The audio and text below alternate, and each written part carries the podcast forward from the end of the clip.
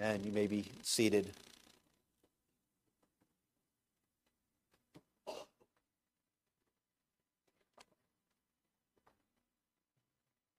Please open with me now uh, to the book of uh, Galatians.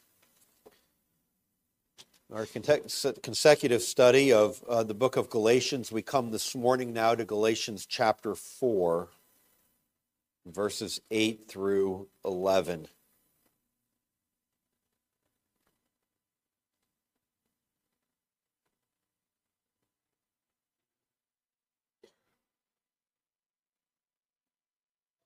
Galatians uh, chapter 4, verses uh, 8 through 11. Let's now hear uh, God's holy word. Formerly, when you did not know God, you were enslaved to those that by nature are not God's. But now that you have come to know God, or rather to be known by God, how can you turn back again to the weak and worthless elementary principles of the world, whose slaves you want to be once more? You observe days and months and seasons and years. I am afraid I may have labored over you in vain. This ends this reading uh, in God's Word. Let's now look to the Lord uh, together in prayer.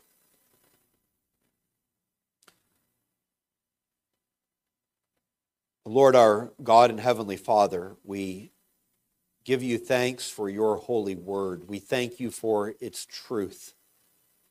We pray, O Lord, now that as we open it up and we consider Paul's pleading with these Galatian Christians some 2,000 years ago, that we would realize that this is a word not only written for them, but for us also.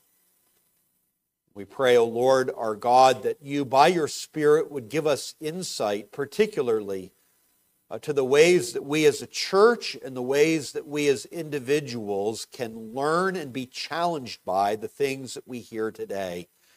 Oh Lord, we pray that you would give us a fresh awareness of the greatness and glory of the gospel of Jesus Christ, but also of the dangers of a formalism. And we pray, oh Lord our God, that we would uh, be granted the insight to, to know our own hearts in these things and we pray, O Lord our God, that we would come to turn our eyes upon Jesus afresh this day. For we pray all of these things in Jesus' name. Uh, amen. Uh, the writer John Fesko, the pastor John Fesko, uh, speaks of one time that he watched a documentary um, that recounted the torturous existence of downed American pilot, pilots who had lived uh, in the infamous Hanoi Hilton during the Vietnam War. Uh, this was a prisoner of war camp. And many of these prisoners had endured excruciating conditions over their time in that prison of, prisoner of war camp starvation and torture and absolutely barbarous living quarters. A peace was finally negotiated. These airmen were returned to the United States. But in this documentary, uh, Fesko says, uh, it showed how these former prisoners, immediately after being released from this prisoner of war camp, were then given uh, medical attention. They were bathed, they were given new clothes, and they were taken into a dining hall where they could order whatever it is that they wanted to eat. And he says it was rather remarkable what some of those prisoners uh, eat. One airman ordered a large steak, a dozen eggs, and French toast to eat immediately. And to say the least, these former prisoners of war, having endured such uh, agony, such terrible captivity, were glad once again to be freed. Now, the question is would any of these who had just escaped such a prisoner of war camp, do you think that any of these would raise their hand and volunteer to say, No, thank you, I actually want to turn right around and go back into that prisoner camp? Would there be any of them? And of course, the answer is no. No one at all in their right mind, having escaped the bonds of a terrible slavery, would choose to go back into that slavery.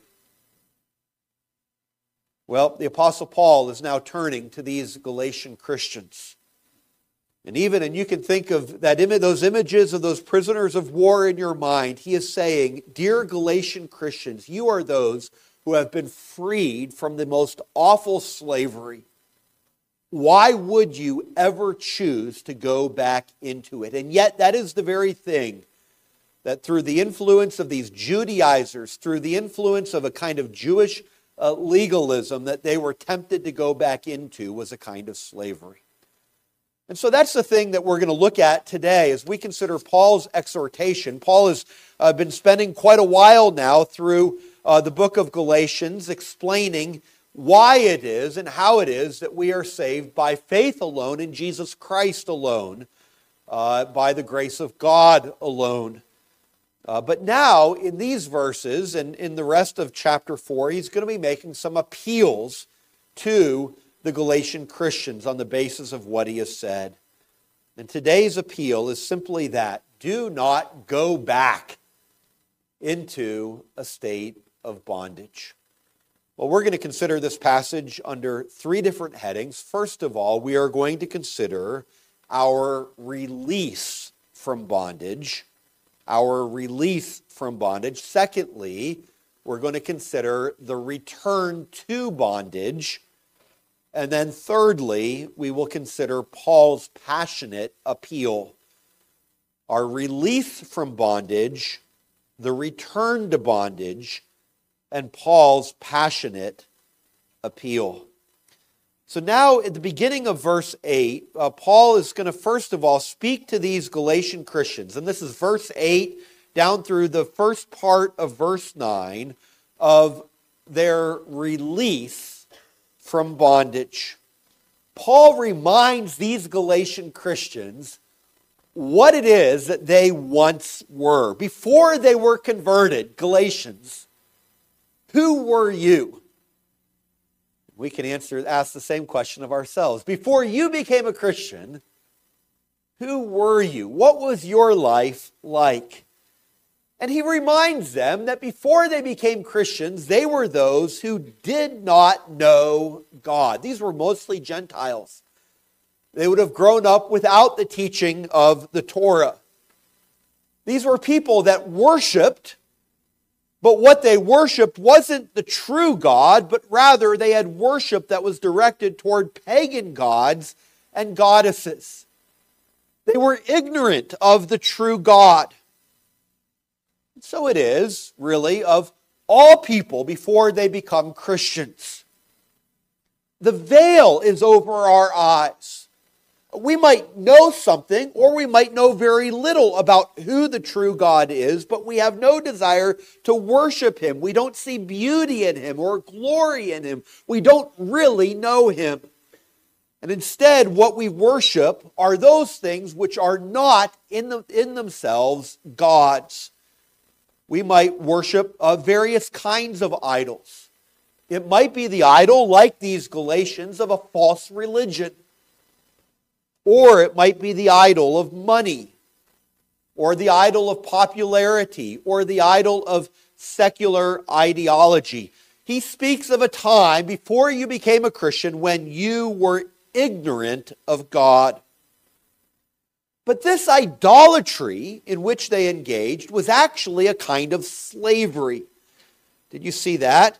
When you did not know God, you were enslaved to those that by nature are not gods. And that is absolutely true. That all idolatry is actually, actually a form of, of slavery. People become enslaved to that which they worship. Uh, many of you know that I have, I have friends in Papua New Guinea, Ray and Cheryl Jabello, who we have supported as a church. And they speak of uh, just the animistic religion of the, tribe among which they minister in Papua New Guinea and how it leaves people in utter fear. They see gods behind every tree, and they are fearful of the gods that are there. And so it is really with all false religion that people are enslaved to the rules or to the regulations or, or to, the, uh, uh, to the things that they worship. It's true even of when people worship money or worship popularity. They become enslaved to that, that they have to have it. They'll do anything to get it. And it works as a kind of slavery in their lives. Friends, without, uh, apart from the Lord God, we are slaves. Slaves of sin, slaves of the rules of false religion. But then what happened in Galatia? Well, it's the same thing that's happened in the life of every one of you who has become a true Christian. And that is that you heard the good news of what God has done for us in Jesus Christ in giving his own Son for our salvation, sending his own Son to that cursed death on the cross. And what has happened? The Lord Jesus Christ died on the cross so that we would be slaves no longer. But instead of being slaves, that we would now become children of the living uh, God. And that's what he says. Now, Slaves no longer. Now, what is it that what is true of you? You have now come to know God. Once you were ignorant, once you worshiped idols, but now, now, dear friends, you have come to know God. And by knowing God, he's referring not simply to a kind of theoretical knowledge that I know about God. No, that's part of knowing God, is knowing who he is, his glorious attributes, his glorious work of salvation, but it's more than just knowing about him, it's actually coming to know him in a relational way, in an experiential way, to have a living fellowship with the God who has made this universe. And that's what it means to become a Christian. It's that you went from being a stranger, even an enemy to God because of your sin, to now knowing Him as your heavenly Father. But he says, well, actually, more accurately, it's not just that you know God, but it's even more than that, that you have been known by God. And that wonderful little phrase in verse 9 points to the initiative of God's grace, doesn't it? You know, how is it that you went from not knowing God to knowing God? Was it a result of your religious journey? Was it a result of your human merit? Was it something that you discovered on your own one day? And Paul's answer is no. The way that you were brought from idolatry to the knowledge of the true God was an act of God's free and sovereign grace alone. It's that you then were known by Him and known by God, again, not just in the way that God knows all things, but known in a relational way. If I'm a Christian, I am one whom God chose from eternity. I am one who Christ came to die for on that cross. And if I am a Christian, I am one who God, in his sovereign uh, uh, uh, in his sovereign, gracious activity, came by the Spirit, intervened in my life, opened my eyes, granted me the gift of faith, and has made me his child. I am known by him. And so, even as there's that verse in 1 John 4 and verse 19 that tells us that we love because he first loved us. So we could summarize these verses as saying, We know God because he first knew us. And so, by God's sovereign grace, you have been brought from a state of idolatry, ignorance, and slavery to a state where you now have been saved by God's sovereign grace. You know the living God, and you are a child of the living God. What a dramatic change has taken place. By God's sovereign grace, we are now freed from all that which once bound us. Were you once slaves to sin? You are no longer. You are united to Jesus Christ who died for you and who has raised who was raised for you to bring you to new life. Were you once slaves to Satan and to demons? Well, you are no longer because Jesus Christ, your Savior, has bound the strong man. He has defeated the devil by his work. Were you once slaves to fear and anxiety?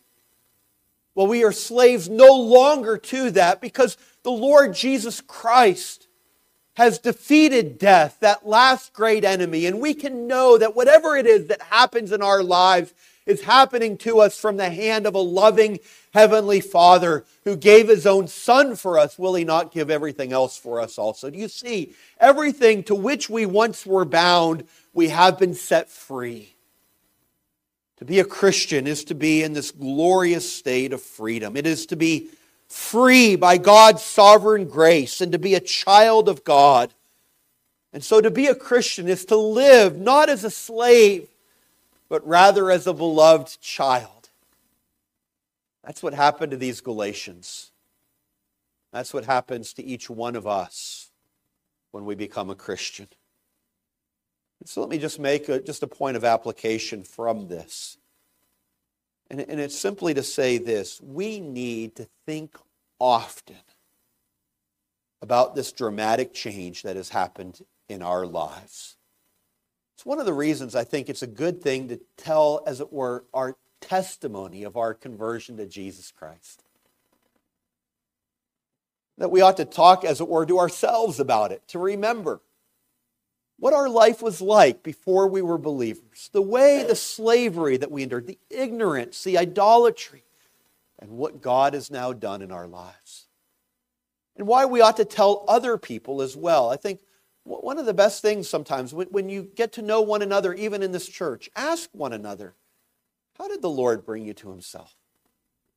Tell me, what did the Lord do in your life? And we get the chance to, to hear in the stories of so many of how they were brought from slavery to sonship, how they were brought from ignorance to knowledge of the living.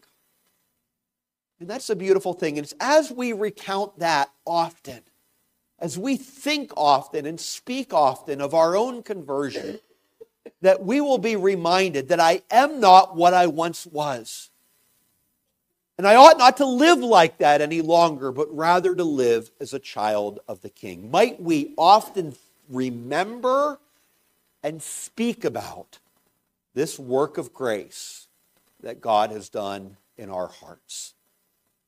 And that's what he's telling these Galatians. He's saying, Remember, dear Galatians. Remember what you once were. Remember what you now are. Do not forget it. Remember how you have been set free from this terrible bondage.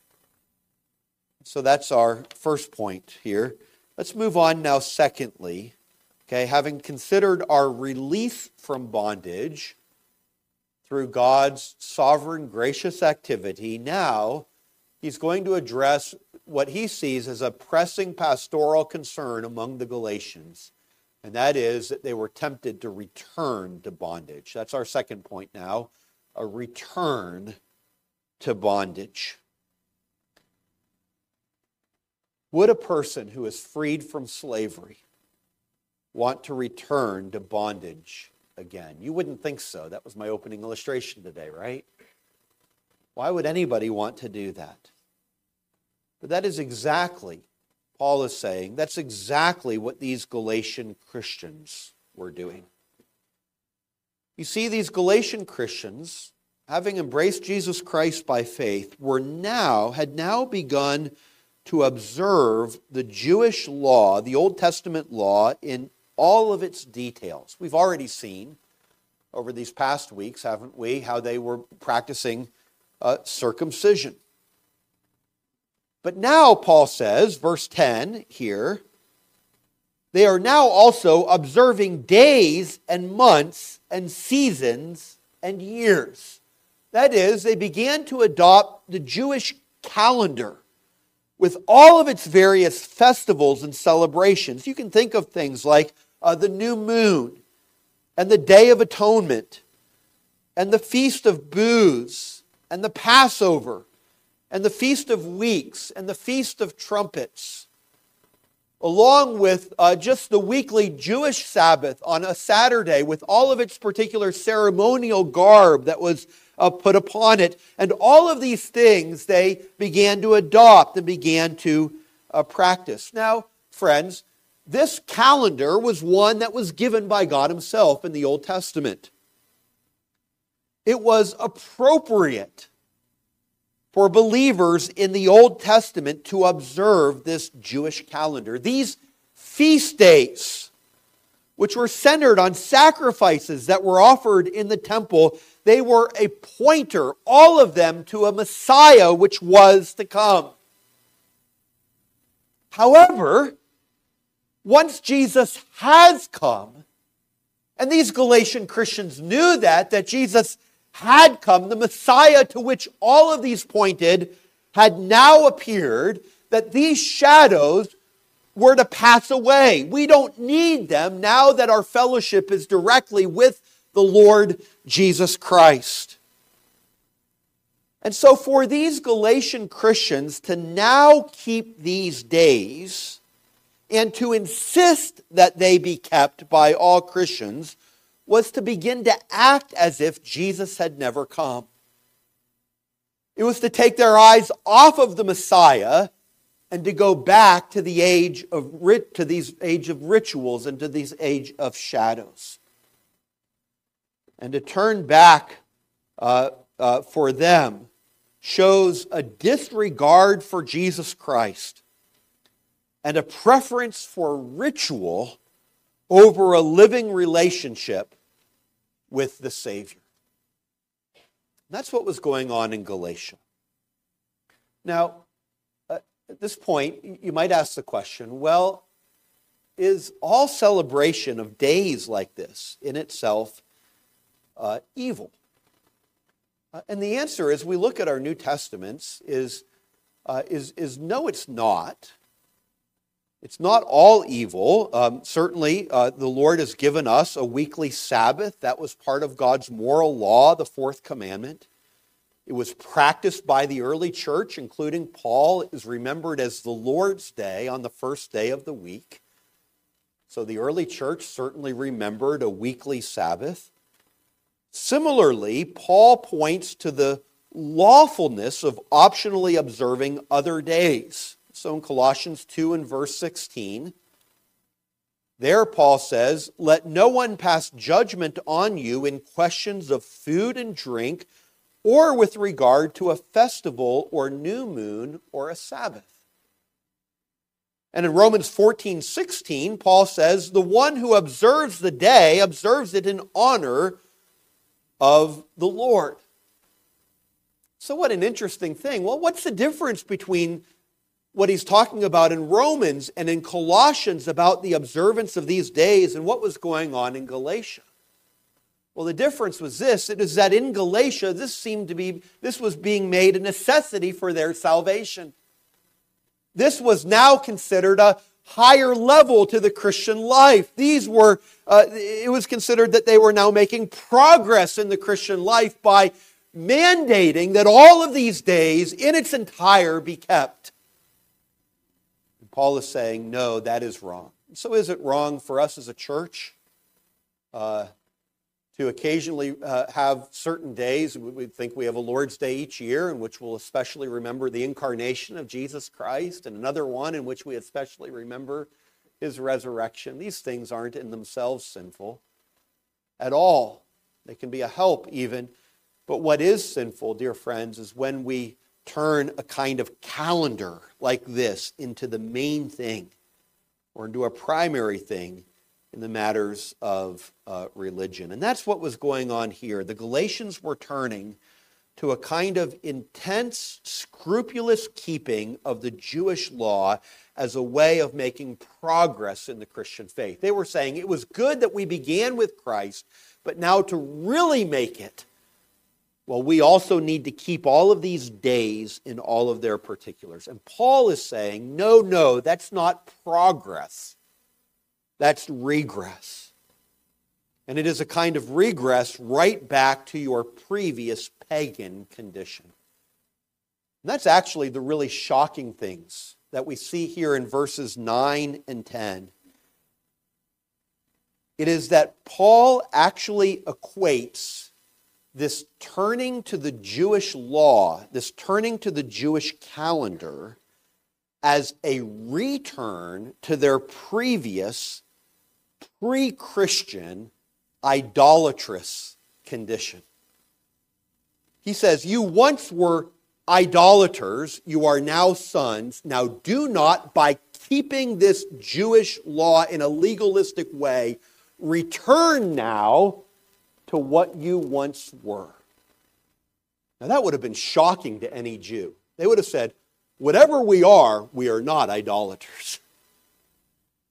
But Paul is saying, when the law is becoming a means of you earning your own salvation, and when you have now turned the law into a kind of ritualism that takes your eyes off of Jesus Christ, then it is no different from the idolatry of this world. That both this legalism and idolatry, okay, uh, represent a return, what he calls here in verse 9, to the weak and worthless elementary principles of this world, to a kind of religious impulse that is less than Christian. Because either one of these tendencies is that which takes away from our sole reliance upon Jesus Christ. And so that is Paul's theme here. It is that Jesus Christ needs to be central to our lives, not only at the beginning of our Christian life, but at every point through the Christian journey. It is never that our obedience to the law becomes more important than Jesus Christ. We ought not to replace a slavish obedience to ritual we ought not to replace, or we ought not to, excuse me, replace a joyful trust in Christ with a slavish obedience to ritual. We need to cultivate intimacy with God as Father, not a kind of dead religious uh, formalism. And that's what was going on here. They were turning to a kind of formalism, a ritualism, going through the outward motions in religion, making a calendar and the keeping of a calendar the main thing rather than a growing, living relationship uh, with the Lord uh, Jesus Christ. And so it is a warning that any kind of religious formalism like this is actually a return again to slavery. And let me just, uh, at this stage, as I apply this to you here, give you a few different signs of what this formalism looks like. How can we be wary of the kind of formalism that these Galatians fell into. What are, th- what are some different signs of formalism? Let me give you three of them. And the first is this it is when we think more of what we must do than what God has done for us in Christ. That is a kind of formalism. When we think more of what we must do rather than what God has done for us in Christ. That's what these Galatians were doing. It was now a matter of their own obedience, of their own ritual, of what they were accomplishing. And dear friends, we can fall into the same traps today.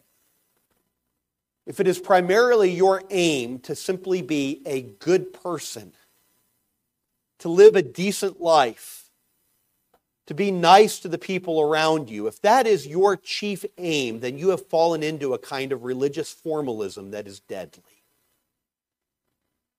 Because for us, what we ought to say is every time I look into the law of God, I see my own failures. I'm not good. I'm not nice, but praise the Lord that I have a Savior who has done it all for me. And so, what should our focus be? It's on Jesus Christ, who bore the curse of the law in my place It's on Jesus Christ who has saved me from my own sin and from hell. It is Jesus Christ who is everything. And every moment of every day, that ought to be our chief theme. It is what God has done for me in Jesus Christ, not on what I am doing. Okay? And this doesn't mean, of course, that there is no place for obedience in the Christian life. Of course there is, but it's what we call an evangelical obedience. It is an obedience out of love for Christ and all that he has done for me. And so even my obedience isn't so much focused on myself as it is on him. I obey because I love him and I adore him and I'm thankful to him for all that he has done for me. So there is a formalism when we think more of what we must do than what God has done for us. But a second sign of formalism is when I make religious ritual or technique or form the key to the Christian life. When I make a kind of religious ritual or technique or form the key to the Christian life. And that's again what these Galatian Christians had done. For them, the key now was that they would observe this Jewish calendar and all of its uh, particularities. And uh, so it is even in our day that people often will substitute ritual or ceremony or form for Jesus. I think this is one of the dangers in the Roman Catholic Church. Many of you in here grew up in the Roman Catholic Church, and its own false uh, uh, teachings regarding salvation that we, in some sense, contribute to our good standing before God can breed as well a kind of formalism where Christianity becomes, well, just going through the right rituals. It's going to confession, saying our fathers. It's, it's uh, participating in, in, in the Mass. And it's, it's doing those things. And many of you have testified that before you came to know Jesus Christ, well, that's what religion was to you. It was these formalistic kinds of, kinds of steps. But it's not something that only plagues those, the, the danger of Roman Catholicism, but it can plague even Orthodox believers within uh, the church of, of Jesus Christ that we can be tempted at times to put form and ritual above Jesus Christ.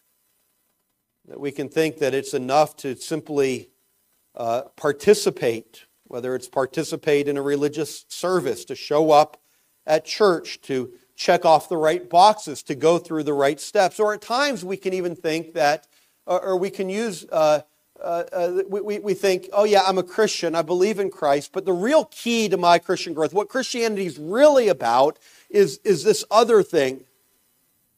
Whether it be the right parenting technique, or whether it be uh, um, uh, uh, the, a particular a political policy, or it might be a, a particular uh, kind of diet that I'm engaged in, or a particular kind of schooling uh, method, and, and, and it, that thing can become the focus rather than Jesus Christ. The ritual, the form, replacing the substance, who is Jesus.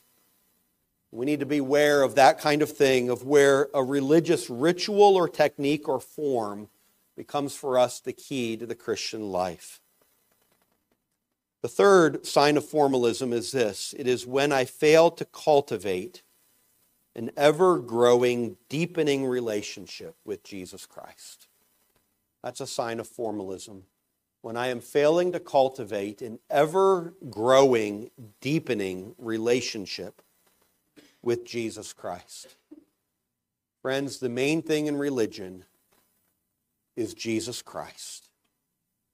It's what he has done for us and it's us coming to know Him, coming to know the triune God, Father, Son, and Holy Spirit through Jesus Christ. Dear friends, are, are you doing that? Is, is the main thing in religion for you to come to know Him more? That was Paul's passionate concern. Oh, that I would know Him and the power of His resurrection and the fellowship of His sufferings That was Paul's earnest desire, was more of Jesus. I, I want to know more of him. It's not just it's not just going through these steps. It's not just doing these things. It's not just having religion have a part in my life. It's that I might know Jesus in all of his beauty, all of his glory, and have an ever growing, deepening relationship with him. And so it ought to mark our lives that, that, we would, uh, that we would regularly be convicted over sin, that we would repent of our sin before the Lord that we would seek to keep a clear conscience before the Lord, that we would respond to Him with thanksgiving, that we would long to read our Bibles because it's in our Bibles that we know Him more, that we would pray to Him, that we would look forward to engaging in corporate worship, not just as a, as a ritual, but in order to know my God more. Oh, are you one who is cultivating an ever growing relationship with Jesus Christ. You see, that's what these Galatians were failing to do. Substituting ritual and form for Jesus. Might we be wary of these same things? Are you tempted to formalism? Remember what he says to engage in this kind of formalism is to go back to a slavery. Do not do it. Do not do it. Be aware of this. Don't turn back to a slavery if you are a son. Let's move on now to our third and final point, and that is Paul's passionate appeal. And we see this in verse 11 Paul's passionate appeal.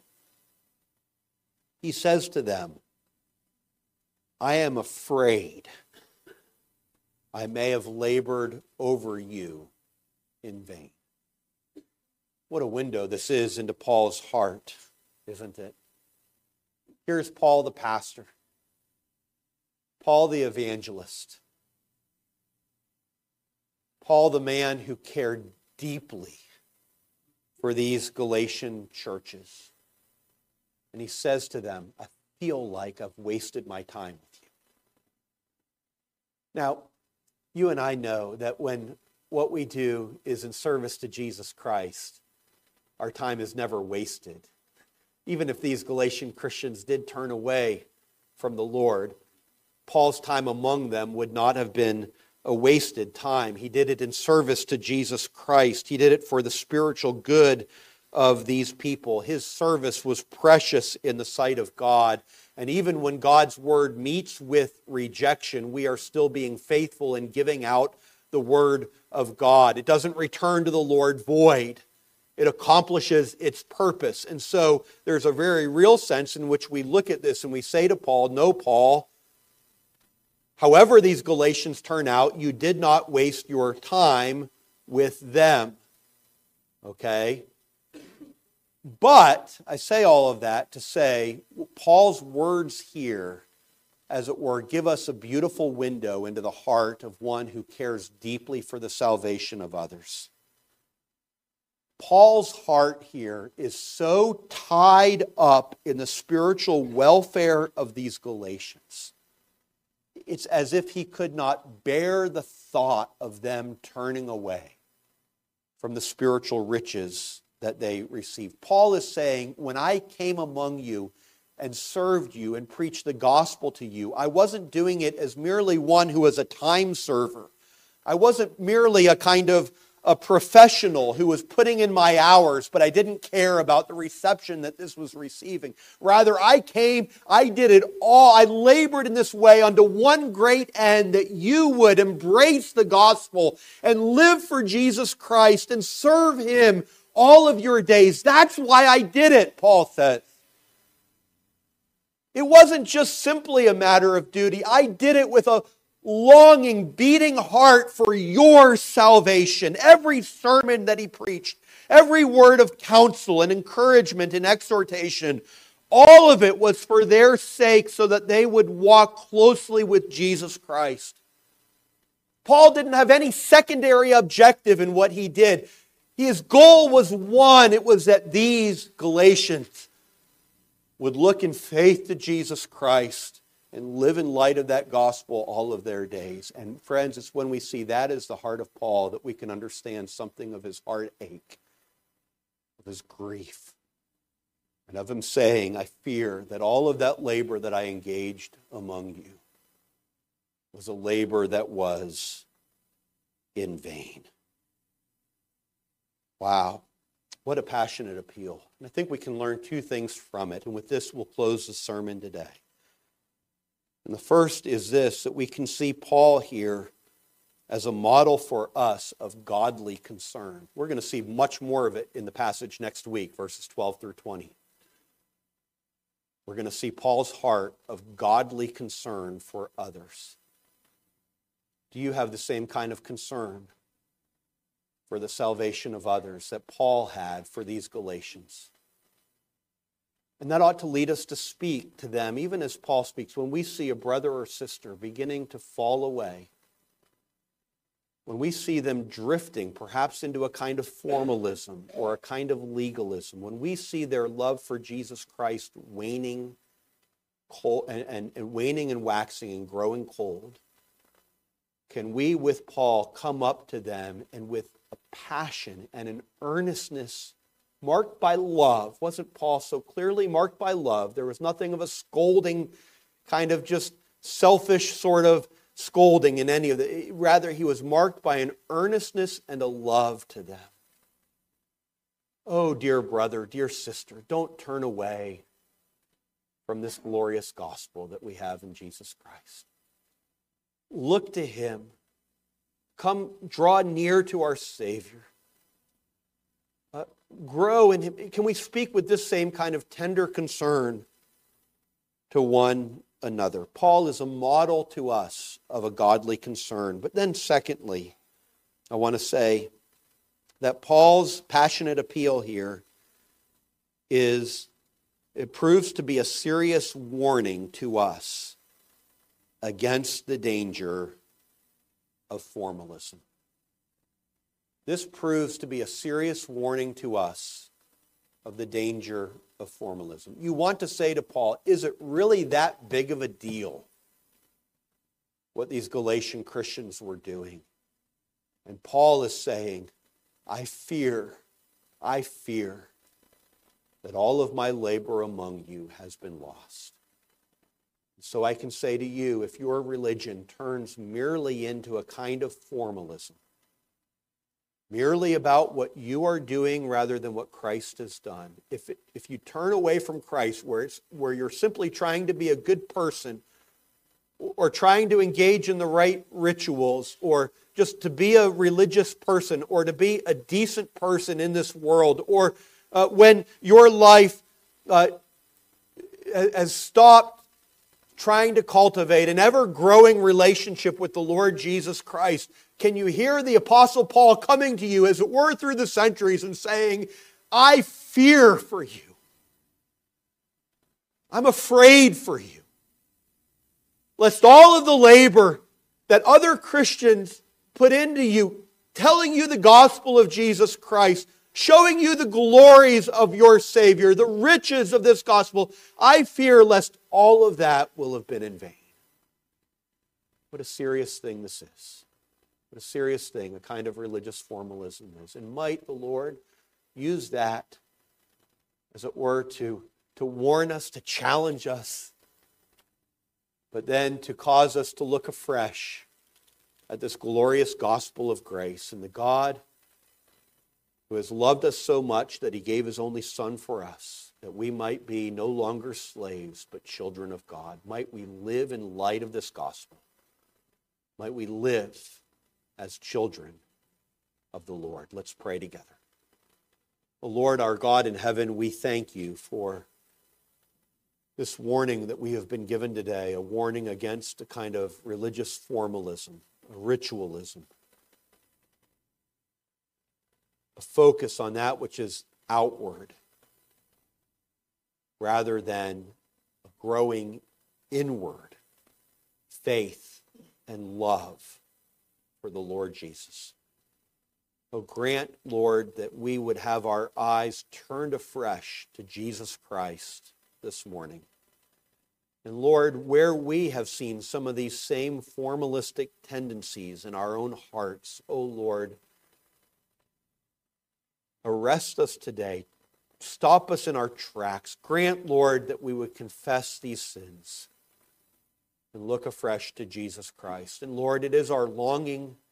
We think even of the young people growing up in this church, growing up with the blessings of a gospel uh, inheritance that they have received. Oh Lord, it is our longing that they would be not simply religious people or nice people or good people, that they would be those who are saved by the precious blood of Jesus Christ, looking in faith to this Savior all the days of their life. O Lord our God, you who has made yourself known to us by sovereign grace, make yourself known to them as well. We pray all of this in Jesus' name. Uh, amen. Uh, we're now going to come to the Lord's table, and we're going to first of all uh, prepare for the table by singing together uh, the hymn. It's a hymn which focuses our eyes upon Jesus and what he has done uh, for us. A rock of ages cleft for me. Hymn 452, we're going to sing, sing stanzas 1 3. Let's stand to sing.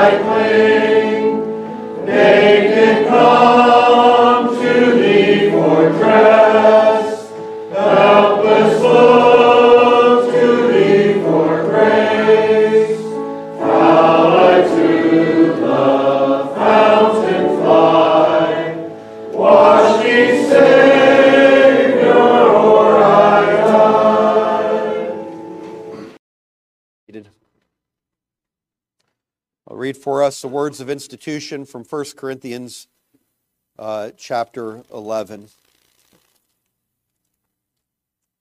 For I received from the Lord what I also delivered to you that the Lord Jesus, on the night when he was betrayed, took bread, and when he had given thanks, he broke it and said, This is my body, which is for you. Do this in remembrance of me. In the same way, also, he took the cup after supper, saying, This cup is the new covenant in my blood.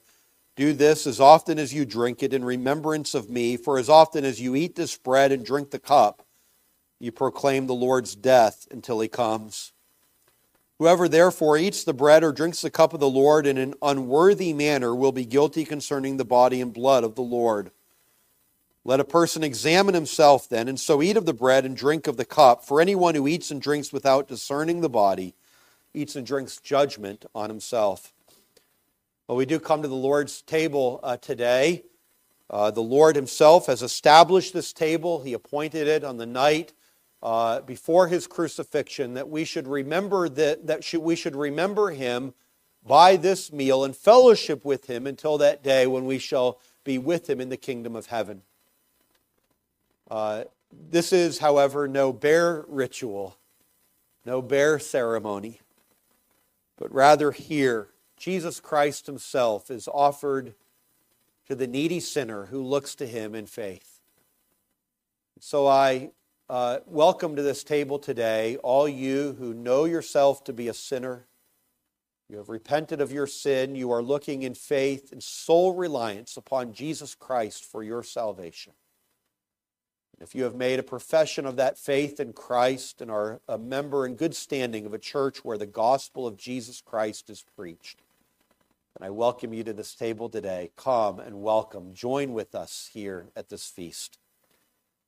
But if you have not looked in faith to Jesus Christ, or you have not made profession of that faith, then do not come to this table today. Rather, might it be that soon you would look to Jesus Christ and join us at this table. Look to the Lord Jesus. Don't come to the table today, but rather look in faith uh, to Him. Well, let's now set apart these elements from a common to a holy use by prayer. The Lord our God and Heavenly Father, we give you thanks that this table is a table for sinners like us. It's not a table for those who are already righteous, for those who, through their own journey and by their own merit, have discovered you. But rather, here is a table for those who have been discovered and known by sovereign grace. We thank you for that. And we come to this table today full of thanksgiving to you, O Lord, that acknowledging afresh that it is all of grace from beginning to end. We owe everything to you. Jesus Christ is alone our Savior, whom our souls need. We dare not rely on our own works. But Lord, we grant we ask that you would give us freedom, O Lord, from all legalism and all formalism. O Lord, cause us to rest afresh in Christ our Savior this morning. Lord, we pray that as we eat and drink, that you would commune with us we pray this in Jesus' name. Uh, amen. On the same night in which our Lord Jesus Christ was betrayed, he took bread, and after giving thanks, he broke it and he gave it to his disciples. As I'm ministering in his name, give it unto you. And he said, Take, eat, this is my body which is given for you. Do this in remembrance of me. You, when you receive the bread, you can hold on to it and we'll eat it together at my direction.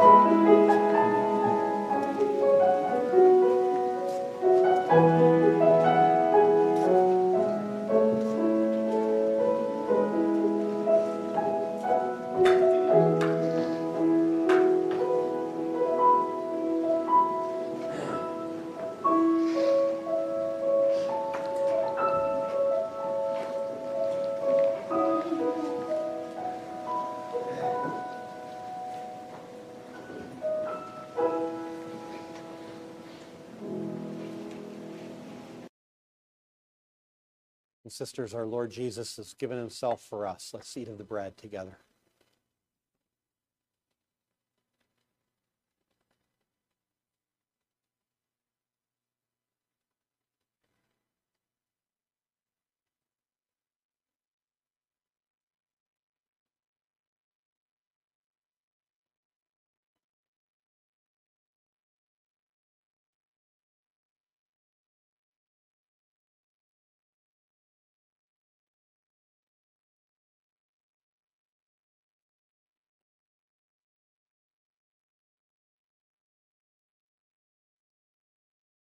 Same manner, also after supper, he took the cup, and after giving thanks, as has been done in his name, he gave it to his disciples. And he said, This cup is the new covenant in my blood, which is shed for many for the remission of sins. Drink from it, all of you.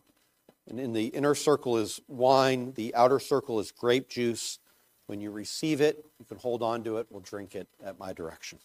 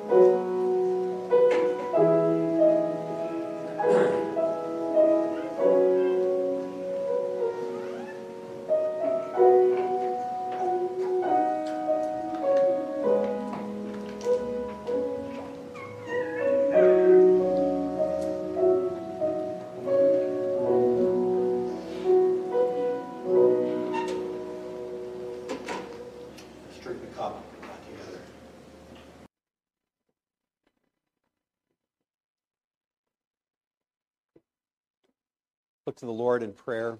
Oh, Lord, we do give you thanks that you have given yourself for us and for our salvation, that you are our Savior, uh, both then in the first century, the Savior of these Galatians who look to you in faith, and you are our Savior as well.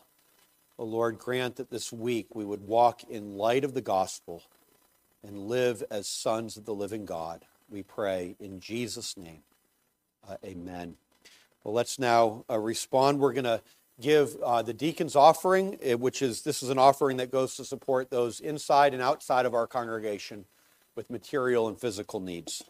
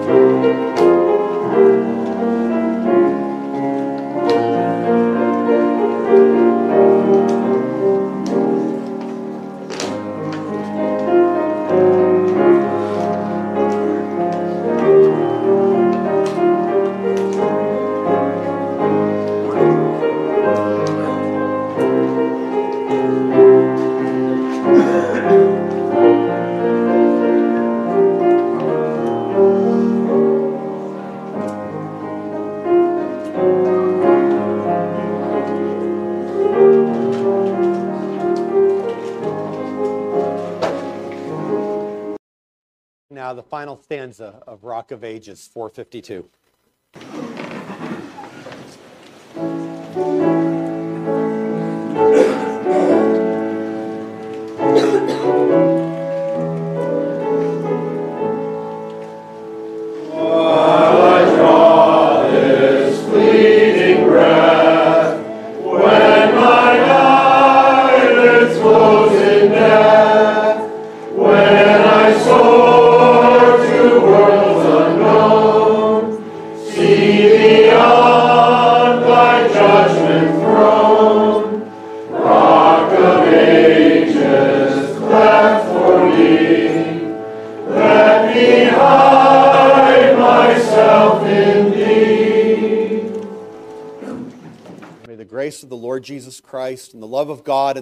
Fellowship of the Holy Spirit be with you all.